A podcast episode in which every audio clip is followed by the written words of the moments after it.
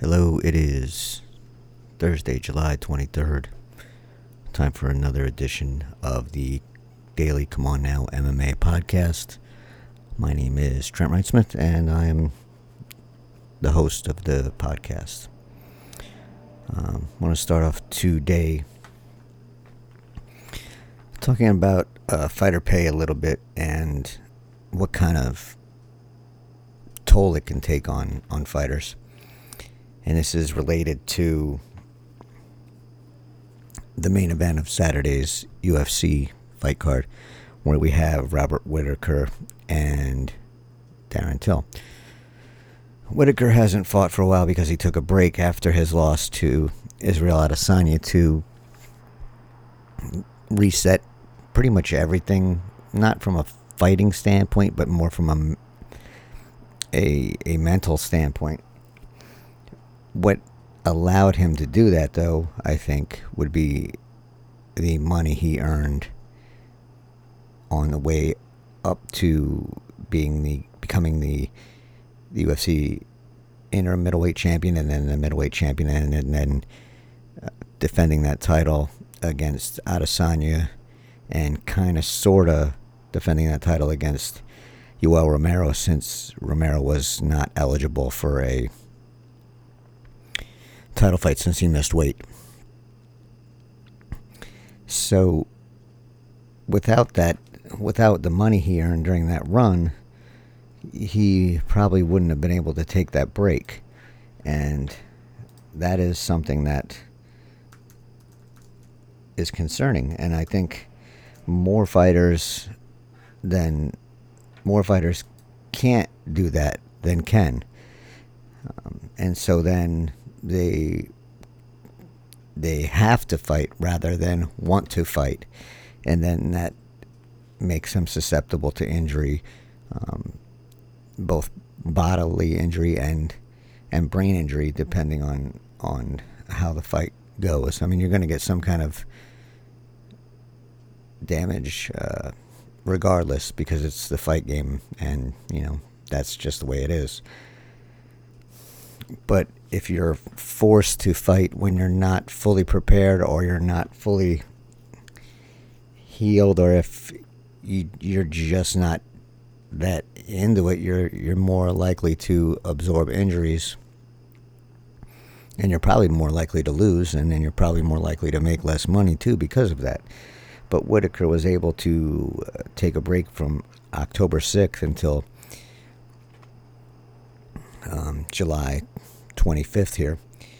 And that is the ideal situation. But that's the situation the UFC wants to avoid because you have a fighter who is the number one ranked middleweight, according to the official UFC rankings, eh, not fighting because he is not fully invested in that fight or, or returning to the octagon. Um, and that's, I, I'm going to take Whitaker's side on this, or a fighter like Whitaker who takes a break to get everything right before they fight again, because that's the healthy, quote unquote, healthy thing and safe thing to do. Um, and you can hear this, it was echoed uh, by the fighter who Whitaker's going to face on Saturday, and that's Darren Till. Till said that he is not someone who wants to, he doesn't want to get into wars. He doesn't want to leave the, the fight game with his faculties uh, not not at, at 100%. And I think Till knows that, Till's smart enough to know that, you know, that's, he might not be able to achieve that but he's fighting in a style, a defense first style, that will maximize his, he believes, his, his mental faculties when he leaves the game. And so his plan isn't to, it doesn't sound like his plan is to go out there and win, win bonuses based on the amount of damage he can can receive and take at the same time but he just wants. I think he preferred the to get the win, uh, fighting defense first, and preserving his health. Um, he said, you know, when he he looks at someone like Floyd Mayweather, that's someone who fought at the top of his game for a long, long time because he fought defense first and he just didn't get hit. And if he did get hit, he didn't get hit flush. He was rolling with the punches. He was able to absorb them well be- just because of his style. And I I'll, i respect Till's thinking, but that's not what the UFC wants to see. And so both of these fighters are kind of in an odd position. One didn't want to fight until he was ready to get back in and was 100% invested in it. Another wants to fight defensively uh, because he knows the the damage that can accumulate because of this. And they're both kind of weighing it out as far as the uh, the money they can make. So I um, I just believe that the UFC like I don't really even believe it. I, I know because the fight pay is so low. The design is to keep these guys fighting and gals fighting, fighting, fighting, fighting, and fighting. The design of the, the UFC pay structure is not to give them a chance to take a break and to rest and to recover. Um, because if if they do that, then the UFC is going to struggle to put on its the number of fights it has per year for ESPN, for the pay per views, and, and just for you know, producing content for for ESPN. And so, if everyone waited till they were ready to fight, the UFC would struggle.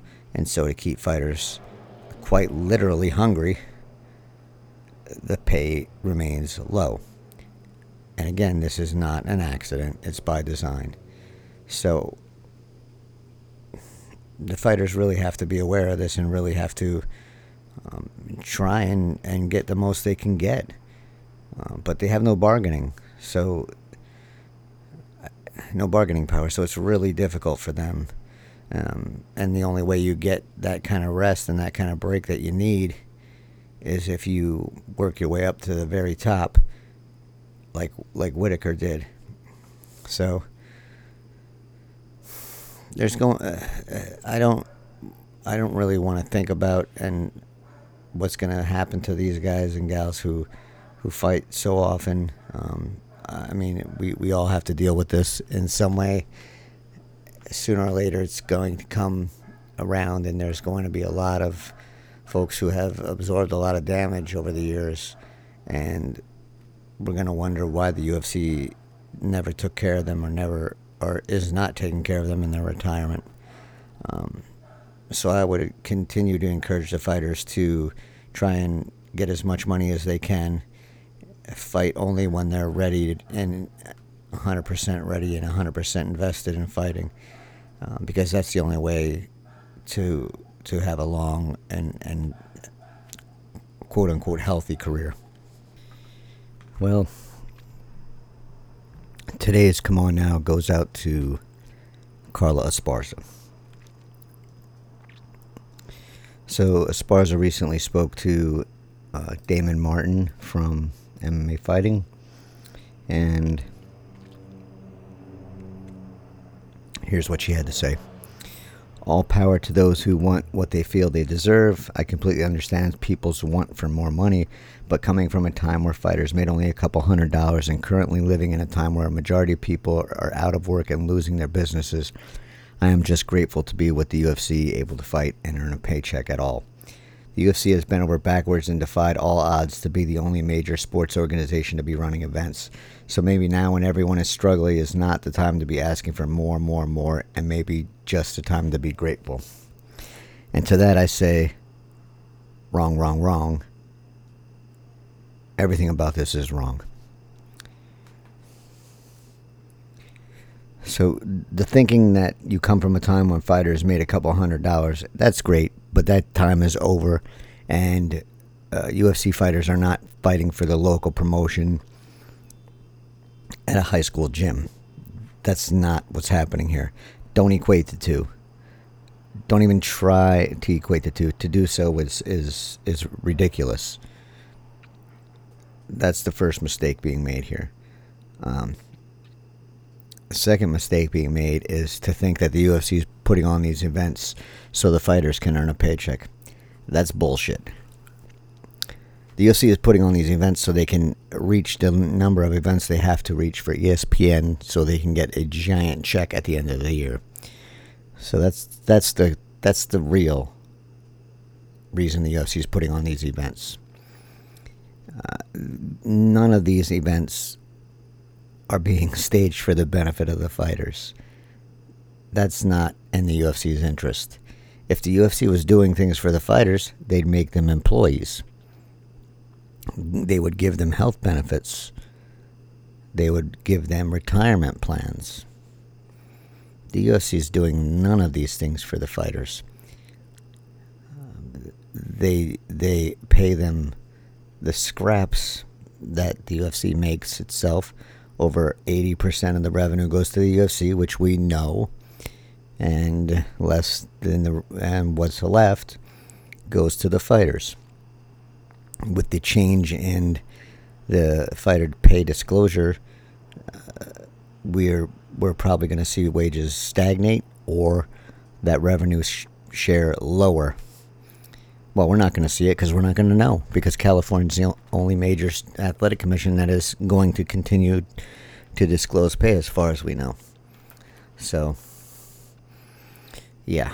Um, so the UFC has not bent over backwards and defied all odds to be the only major sports organization running events. The UFC bent over backwards to get these events put in so it can make money and meet the numbers. That's all. If the UFC didn't have to do this for, for billions of dollars, I'm I I don't think you'd be seeing UFC fights right now. I just don't. And it is the time to be asking for more. Because if you look at the uh, Fight Island fights, we know the Abu Dhabi tourism paid for most of that. So again, the UFC is not some benevolent organization who is. Uh, it's not some. It's not out there to help the fighters. It just isn't. And yet we hear this over and over again. I want to thank the UFC. Why are you thanking someone who is literally keeping your wages stagnating, who is in your pocket, who is not giving you benefits, who is taking over 80% of the wages, of the revenue rather, while other sports are very close to 50 50 split. And we hear this over and over. The fighters are just happy to fight for the UFC and take whatever they give them. And the UFC knows that. And the the people who the fighters who step up and say they they're not going to fight until they get what they want, they get pushed to the side and more or less written out of the picture and forgotten about. The other thing that, that is ridiculous about Esparza's uh, situation is she was in a a terrible ten fight deal uh, for for for the Ultimate Fighter, and we know be, be, uh, because of fighters like Roy Nelson, these tough deals are are, are terrible and, and crappy, and, and, then when you get out, you uh, you should try and make up for what you lost because of that 10 fight deal. But I don't think anyone does that, and I don't think they're able to do that because the UFC has all the bargaining power in these situations, and they will until fighters all say enough is enough.